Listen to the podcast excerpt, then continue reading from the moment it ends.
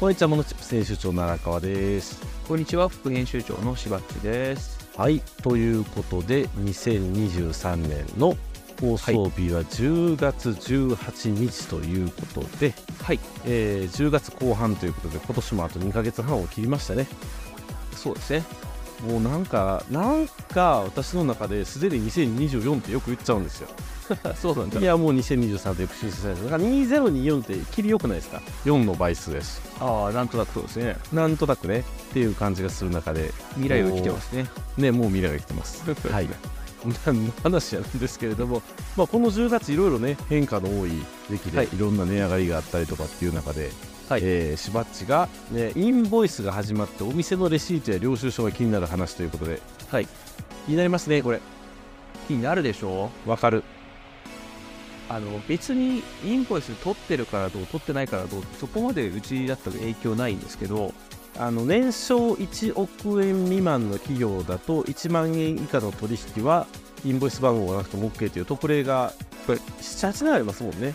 はい。まあ、それはそうなんですけど、うんこのこのお店はどこまでインボイス気にしてるんだろうっていうのがすごく気になってきて、あだから普通に家族でくら寿司とか行った時は見ますもんねレシートに。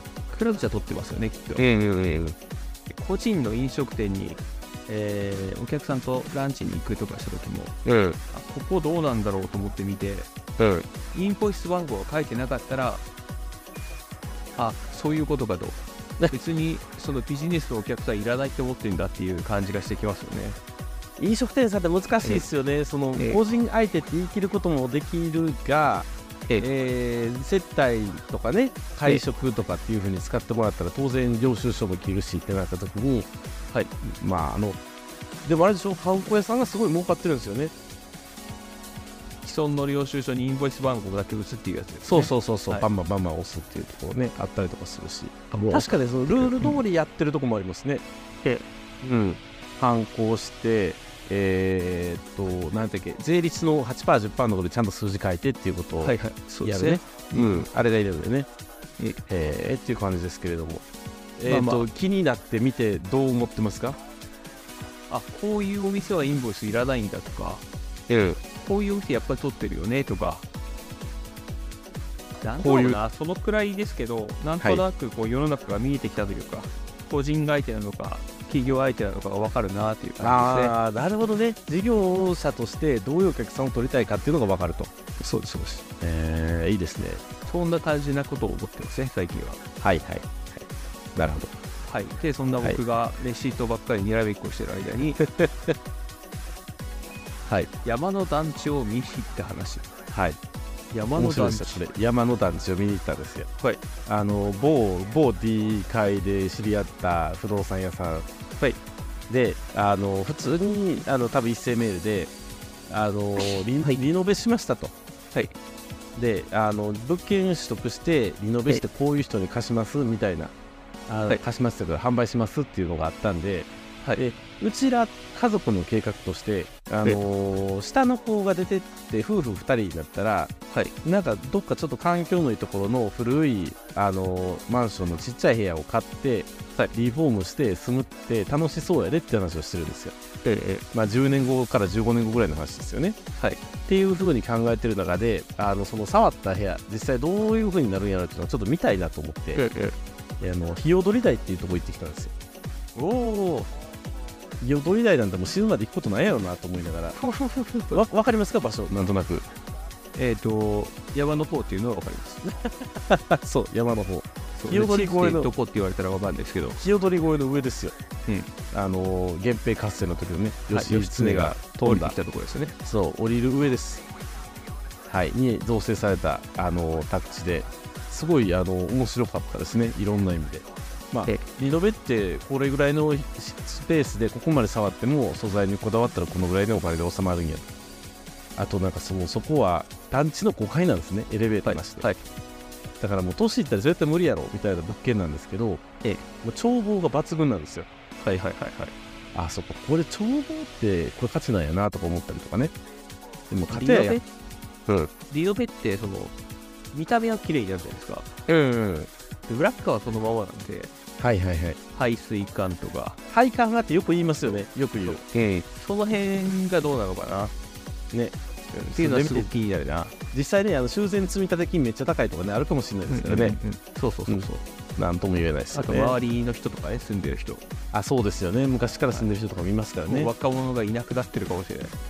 まあ我々も若者じゃないからね。別にいいんですけどね。あの年配の人ばっかりの団地とかに住みたいですか？自分が年配になったら同世代の方がよくいいんじゃないですか。あそうかな。わかんないです。でも同世代ぐらいの人がいるとこの方がなんかサービス充実しません？まああの老人ホームはしゃあないなと思いますよ。そこまで行ったらもういいけど。で今時そういうなんていうのかな駅全くないみたいな。で一応バス使ったら三宮まで20分なんですよ。おーそんな遠くないですね。そうそうそうそう。でもバスやでっていう、ね、話がある中で、えーそのエレベーターなし5階団地築50年っていうところは、で物件価格だけで言うとあの下だけねええ。そのボロボロの状態で買ったら大体300から400ぐらいで買えるんですって 1LDK が。おそんなものですね。そうそうそうそう。とかね。なんかそこから触るとどういう値段になってまあデザインとか多分こういう値段になってみたいななんかイメージが湧いて。でへーってすごいなんか面白かった印象がありますね。なのでまあ全然めっちゃ急ぎな話ではないけどなんかこういうちょっとあの日頃触れない環境に行ってみるとかって結構ありやなっていうのは思ったっていう、面白そうですねそれでもね。いや面白かった。すごい面白かったですよ。はい。なのでちょっとなんかねあのお誘いいただいてタイミングが合えばね行くっていうのも面白いんじゃないかなというふうに思っております。はい。で我々がこれ放送する日は、えー10月の18日なんですけれども、はい。えーここからねまた熱いイベントが繰り広げられる中でしばらくがそれについて語りたいということなので、聞いてみようかなというのが 本編でございますのでよろしくお願いします。では番組説明の方お願いします。しばっちはい。この番組はビジネスの講座を紹介するメディアモノチップスから生まれたポッドキャストです。毎週あなたのビジネスがちょっと良くなるチップスを紹介していきます。紹介したチップスはウェブマガジンモノチップスでも紹介していますのでそちらもご覧ください。あじゃあ今週もよろしくお願いします。はいよろしくお願いします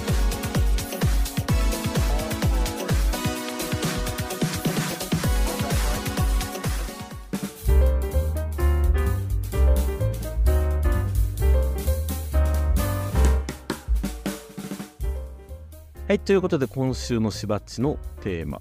プロ野球のクライマックスシリーズの仕組みとメリットデメリットについて考えるチップスということで。はい。だ大丈夫ですかこれ？ビジネスにちょっと役立つメディアモノチップステーションなんですけど野球の話がしたいだけではないんいえいえちょっですよね。と役に立ちますよきっと役に立つ。はい。そうですか。はい。じゃあちょっと役に立たせてもらおうと思うんですけれども。はい。私が喋ると野球の話しかしなくなるからもうしばしで任せます。いやいや愛の愛の手ぐらいでしておきます。はい。はい。はい。まあ、ちなみにあの今プロ野球のクライマックスシリーズ真っ盛りじゃないですか。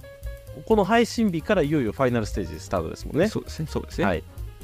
この仕組みってアルパさん知ってますか？どんな仕組みなのか。いや知ってるも何もですよ、はい。十分存じ上げております。十分。はい。まあまああのセ・リーグパ・リーグそれぞれの1位2位3位4位5位6位という順位が最終的に決まったらまず最初に2位と3位が対戦する。これがフはいァーストステージ。です、はい。でファーストステージは2位の球団の本拠地で対戦です。はい。で3試合制で、えー勝利数が多い球団が勝者となる。はい。というルールなんですけどもうあのちょっと勝利数が多い球球団が勝者となるってなんか違和感があるじゃないですか。えー、どういうことですか？2勝先に2勝した方が勝ちっていそううシンプルにではい。そう。2勝先に2勝した方が勝ちって言えば簡単なんですけどはい。これ別に2勝しなくても勝つ場合があるからこういう言い方をしてて。なるほどね。はいはいはいはい。2位チームは1勝1敗1引き分けもしくは0勝 ,3 0勝0敗3引き分けでも2位チームの勝ちです。なるほどなるほど。引き分けがめっちゃ有利になるってことですね。あそうですね若干有利になるぐらいかな、ええもうほぼ引き分けなんかないので。いやでも昨日の試合とか引き分けるかもっていうとこありましたよね結構ありましプレッシャー。たね。ねうん。そう。あったあった。それあった。まあまあそういうことでちょっと言い方が難しいんですけど、まあ、基本的に2勝したら勝ちですね。ちょっとだけ2位の方が3位より有利っていうことですね。そう。でそこでも守りに入ったら絶対やられるので、うんうんうん。っていうあの細かい駆け引きもあるかもしれないですけどね。はいでポイントとしてはこの3試合あ、えー3試合制なんですけど3試合全てが2球団の本拠地でやるというところですね。うんうんうんうんうん。でこれ何が言いたいかって言ったら、3位球団になって3試合して、その結果敗退するなんてことをやったら持ち出しだらけってことです。まあ主催球団の方にお金入りますもんね、基本はね。そう、自分とこの球場でやれるので、はい。なので3位になるで、えーファーストステージで負けるぐらいだったら4位の方がいいっていう球団ももしかしたらあるんじゃないかなと思ってますね。ねえ、どうなんやろでも3位でも出たら多少お金入ってくるんじゃないですか？うん、でも、自分とこで開催できないですからね。あーえ、あれって基本ホームチームにしかお金入んないんですかね？ビジターにもちょっと分けるとかないんですかね？ああ、どうなんでしょうね。その詳しいところは分かんないですけど、やっぱりホームで試合したいですね。まあそ、それはでも言いますよね。確かにホームでやった方が儲かるからっていうのはよく言う。うん。そりゃそうやな。本当の本当のところは分かんないですね。うんうんうんホーム8割、ビジター2割とかもらえるかもしれないかもしれないけど、その辺は知らないですね、僕は。はい。はい、でそんなファーストステージなんですけど、はい。えー、とその次にファイナルステージというのがあって、はい。優勝球団とファーストステージの勝者が対戦します。はいはいはいはい。で、これもリーグ優勝球団の本拠地で6試合制を採用してます。はい。はい、リーグ優勝球団には1勝のアドバンテージが与えられる。はい。で先に4勝した球団がクライマックスシリーズの優勝球団となり日本シリーズへの出場権を得ることができます。はい。で仮に勝利数が同じとなった場合はリーグ優勝球団がクライマックスシリーズ勝者となります。はい。まあ、つまり優勝球団に超有利っていうことですね。これ、優勝球団っていう言い方も散々揉めて優勝球団になったんですよね。そうです。ね。うん。結構ね、これ忘れてきてる人多いんじゃないかっていうぐらい古い話になってくるんですけど、うん。そもそもあの2004年から2006年はパ・リーグだけのプレーオフだったのって覚えてますか？ああ、そっか。パ・リーグだけか、最初。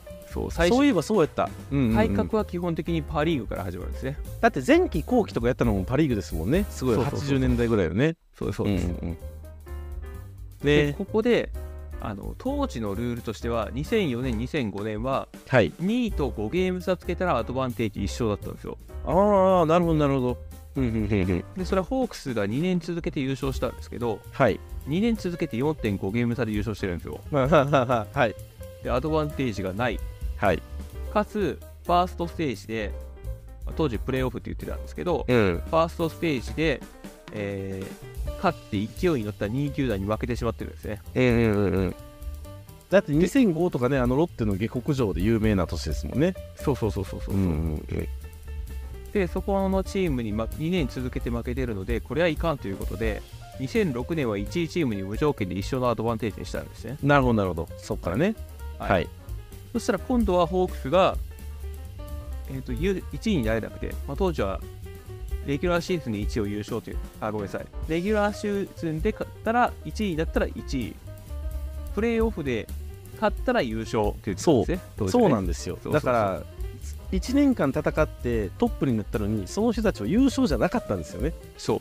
そう。で、ホークスは、えー2006年にレギュラーシーズンで2位になったのかな？はいはいはいはい。で、ただ、あのクライマックスシリーズで、えー5ゲーム差つけられてしまったので、あはいすいませんレギュラーシーズンで5ゲーム差つけられてしまったので、一勝のアドバンテージがある状態で負けてしまったと。そう、この時のホークス、はいほんま CS というか、プレーオフ負け続けでしたもんね。そう、あの悲しいね。時代ですね。4あれは5 6あたりねレギュラーシーズン強かったのに、ね。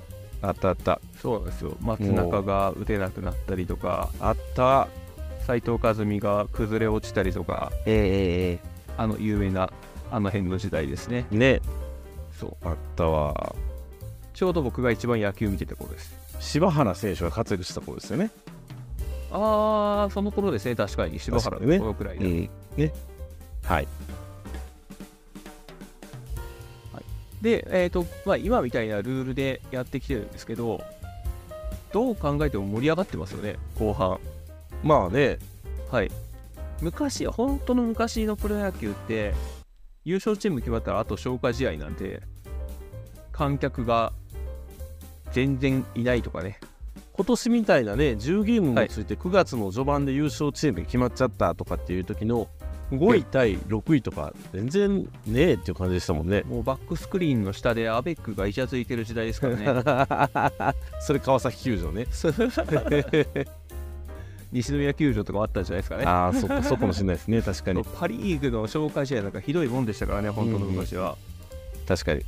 というところから比べるともう今の最終戦までクライマックスシリーズ出場チームを、うんうんえー決める争いが続く状況は紹介試合すごく少ないのでうんうん。盛り上がってるなーっていうふうに我々は思ったりはしてます。まあそうですね。はい。で盛り上がって何がいいかって言ったら球場にお客さんが来るのでうんうんうん球場にお金が落ちる。まあそうですよね。3位対4位とかでもすごい盛り上がりましたもんね最後の。楽天対ロッテの最終戦とかめっちゃ盛り上がってましたもんね。すごく盛り上がりましたね。ね、うん。勝った方がクライマックスシリーズっていう。そうそうそうそう。そうそう。で消化試合が少なくなるってすごくいいことやなというふうには思いますね、うんうんうん逆にあのデメリットってやっぱり一つ大きなものがあってはい。ペナントレースって1年間戦ってきたのにこう優勝チームが日本シリーズに出られない可能性があるっていう。まあありますね。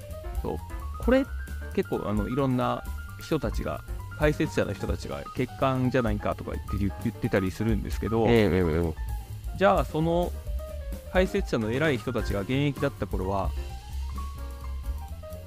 あのこのデメリットなかった代わりに消化試合めちゃくちゃ多くてえお客さん少なかったっていう時代なのでそっちの方がいいんかいっていう。まあ、しかもお客さんが入るっていうことはねリーグ的にもこう興行が盛り上がってるっていうことやから結果それが選手の年俸とかでも変えてきますよね。そうです。ねであとあの盛り上がってるってことはニュースに取り上げられるのでうんうんうんニュースに取り上げられたら日本人の話題になりやすいっていうね、まあそうですよね。そんなメリットもあってどんどんどんどんこの野球が浸透してきてるっていうのはあるような気がするね。なるほど。でそんなあのメリットデメリットやっぱり何か物事を変えるっていうのはええ。あるじゃないですか。このクライマックスシリーズに関わらず。はい。我々のあの仕事をしてる上でも。うんうんうんこれまで常識だと思ってきたことをちょっと変えてみる。はい。すごく勇気があることなんですけどこれあの2004年によくパ・リーグ変えたなと思って。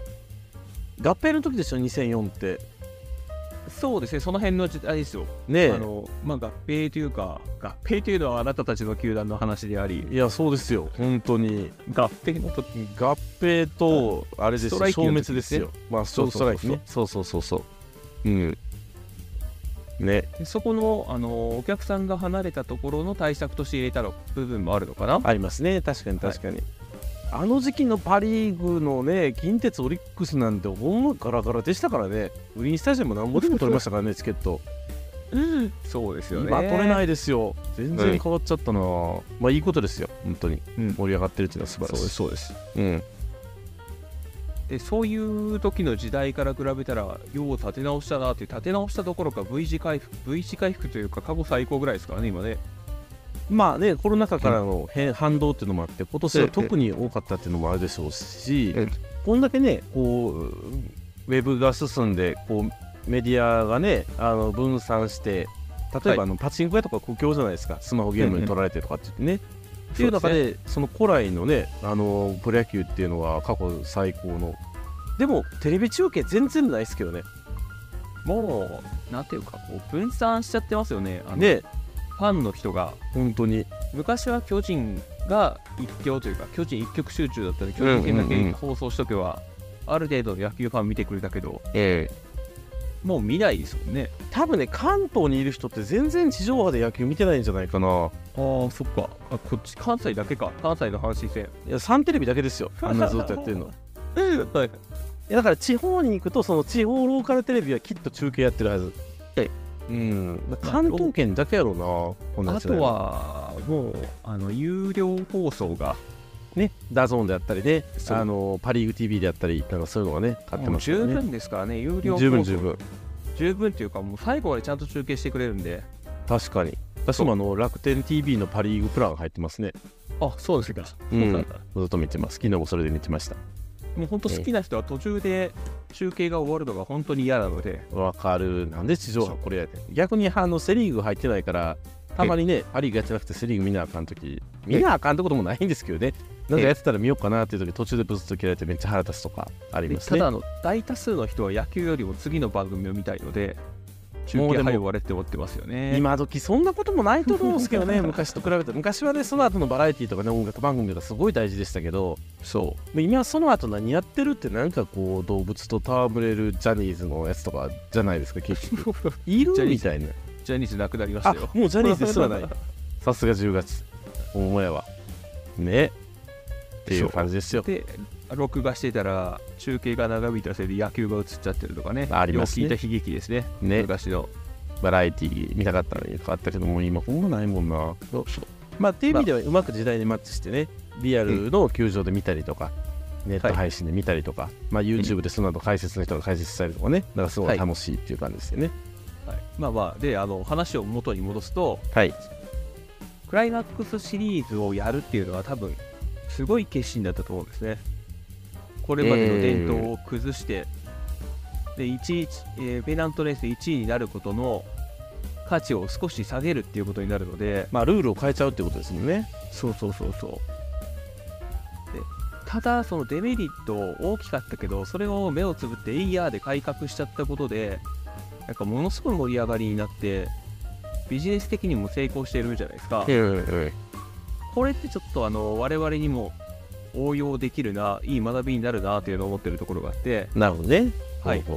まずやる。で失敗したらあのクライマックスシリーズやめますなんて簡単なんですぐに元に戻せるじゃないですか、え元に戻せることでちょっと挑戦っていうのはまずやる後で直していいんじゃないかなというふうに思った次第ですね僕は。え MG じゃないですか。そう。MC っては その思想ですね。ね。まずやる後で直す。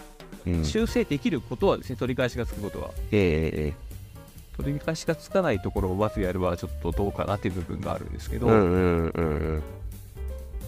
まあね。こういう娯楽の世界でもきちんとビジネスにつながるような学びって得ることができるんやなぁと、えー最近のクライマックスシリーズの盛り上がりを見て思いました。はいはい。ちょっと役立ってるかなこれリスナーの皆さん。役立ってるでしょ、これは。単なる野球好きのおっさん2人が喋ってるだけな気もしますけど。いやいや、まずやって後で直すんですよ。まあ元にね戻せることは。まあまあ確かに確かに。学べるとこはね学んでいければというふうに思いますので変えれるものはまず変えてみる。あかんかったらまた戻したらいいという形でね、はい。自由に変化をしていければいいんじゃないかなというふうに思っております。はい。はい。ということで、えー今週のしばちのテーマ。プロ野球のクライマックスシリーズの仕組みとメリットデメリットについて考えるチップスでした。はい。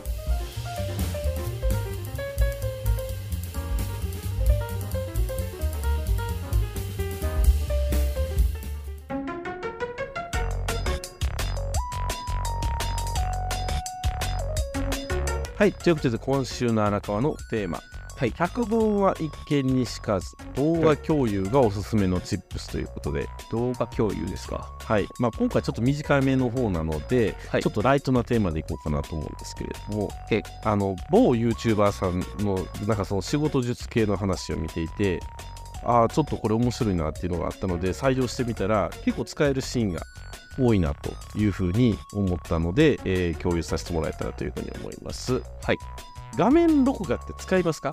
日頃。使わないです。使わない。はい。画面録画ね便利ですよ。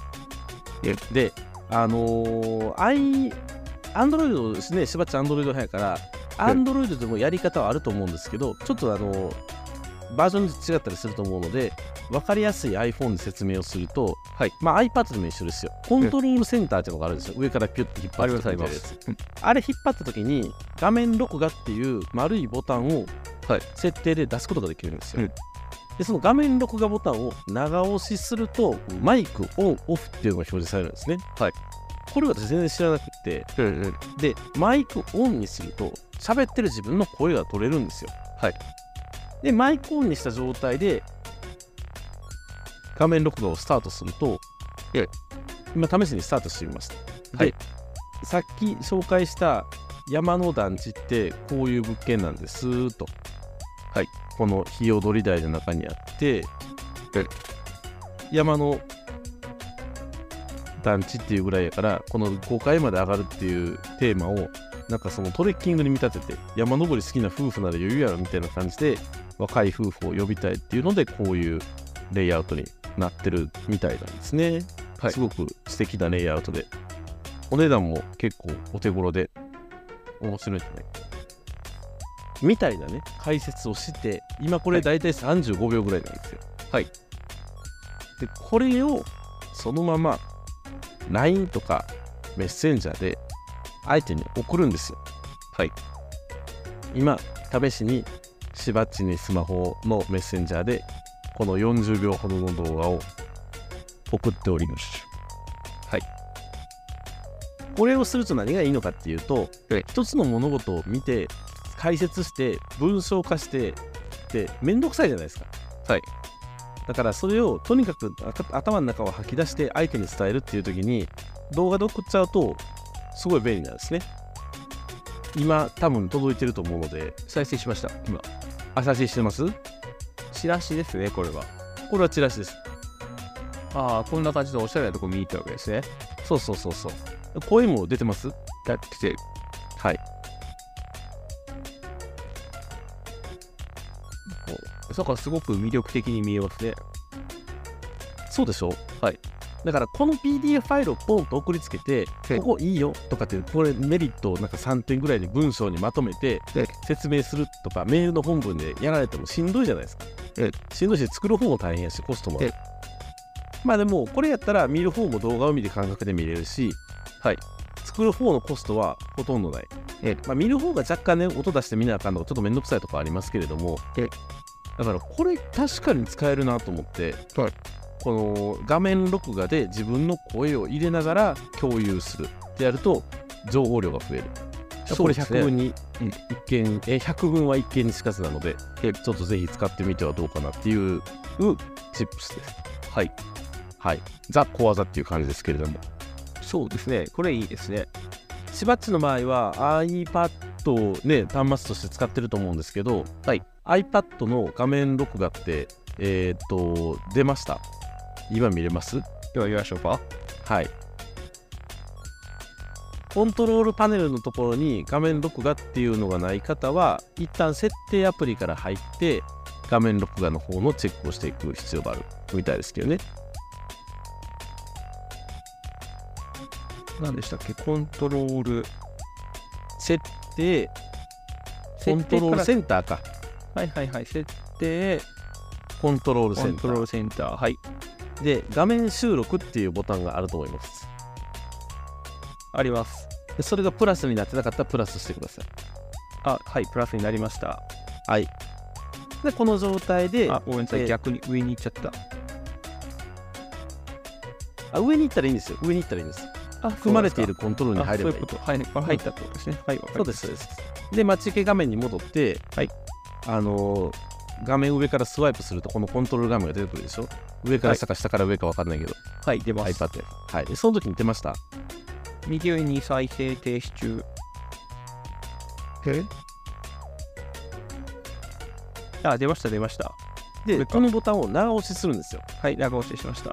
マイクをオフ出ました。マイクオフになってます。ああそうそうそうそう。それそれ。はいでオンにして収録を開始ですね。そう。あの使いたい時だけマイクをオンにして収録するはい。はい。そうそう。なるほどなるほど。はい。はいわかりました。やり方わかりました。この書類のここが間違ってるんですとかっていう時に、はい。拡大してはい。声とかで説明すると分かりやすかったりする、はいはいはい。うん、だから電話よりも見た目があるから分かりやすいし、はい。えーまあでも動画やから入ってきやすいっていうのもあるえ。がまあ一方通行であるっていうデメリットはあるけれども口頭で伝えるよりよっぽど分かりやすいっていうような感じですね。うんうん。そうですね、はい。まあ、あんまり使いすぎるとね、パケット代が大変なことになるから、Wi-Fi 環境がおすすめではあるんですけれども、はい。はい。っていう小技なんで、ぜひちょっと使ってみてはいかがかなというふうに思いました。はい。わかりました、はい。使ってみます。はい。ということで、今週の荒川のテーマ、百聞は一見にしかず、動画共有がおすすめのチップスでした。はい。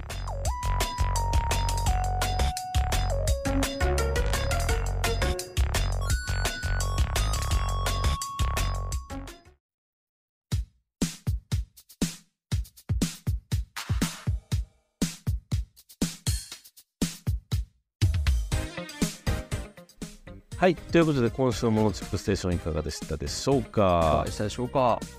いや昨日とんでもないねロッテ対ホークスの試合があった後にこんなネタを持ってくるからもうふざけてんのかなと思いながらいやいやいや意外とちゃんとねビジネスにこう役立つ話をねして。でもなんかこういうメジャーなコンテンツやけど例えば現役ドラフトとかもね去年始まったりとかええ。あのー細かい修正って毎年行われてるんですよねすごく。そうですね。えうん、だからそういう改善改善っていうのはあの、ういいんじゃないかなと思うのでぜひねトライしていただければというふうに思いますし、えーはい。しばっちで一つ自慢をしておくと私は10月20日のドームは見に行きます。ファイナル第3戦かな。はい。まああのはい。関西がすごく盛り上がるであろそう。う日本シリーズにするために。そう。え頑張んないですね。ただね佐々木朗希投げるかもしれないですよこの日。おいいっすね。いやちょっとやばいでしょ。打てないでしょ佐々木朗希は。いやーわかんないっすよ。いやーっていうね。まあええ。そういうこれ以上喋ると野球大好きトークになっちゃうからね あれなんですけれどもえ、まああの、どんなメジャータイトルでもこう試行錯誤をやってるということなので、試行錯誤を続けてね、我々も、あの、すぐやる、後で直す。はいまずやるか、後で直す。はい、やってみていかがかなというふうに思います。はいじゃあ、えー締めの方よろしくお願いします。はい。はい。番組のフィードバックは、ウェブマガジンモノチップスのお問い合わせフォーム、またはノート、X、Twitter でお待ちしております。はい、ということでお送りしましたのは、 monotips 編集長の荒川と、副編集長のしばっちでした。あはい、ありがとうございました。りがとうございました。また来週。はいまたね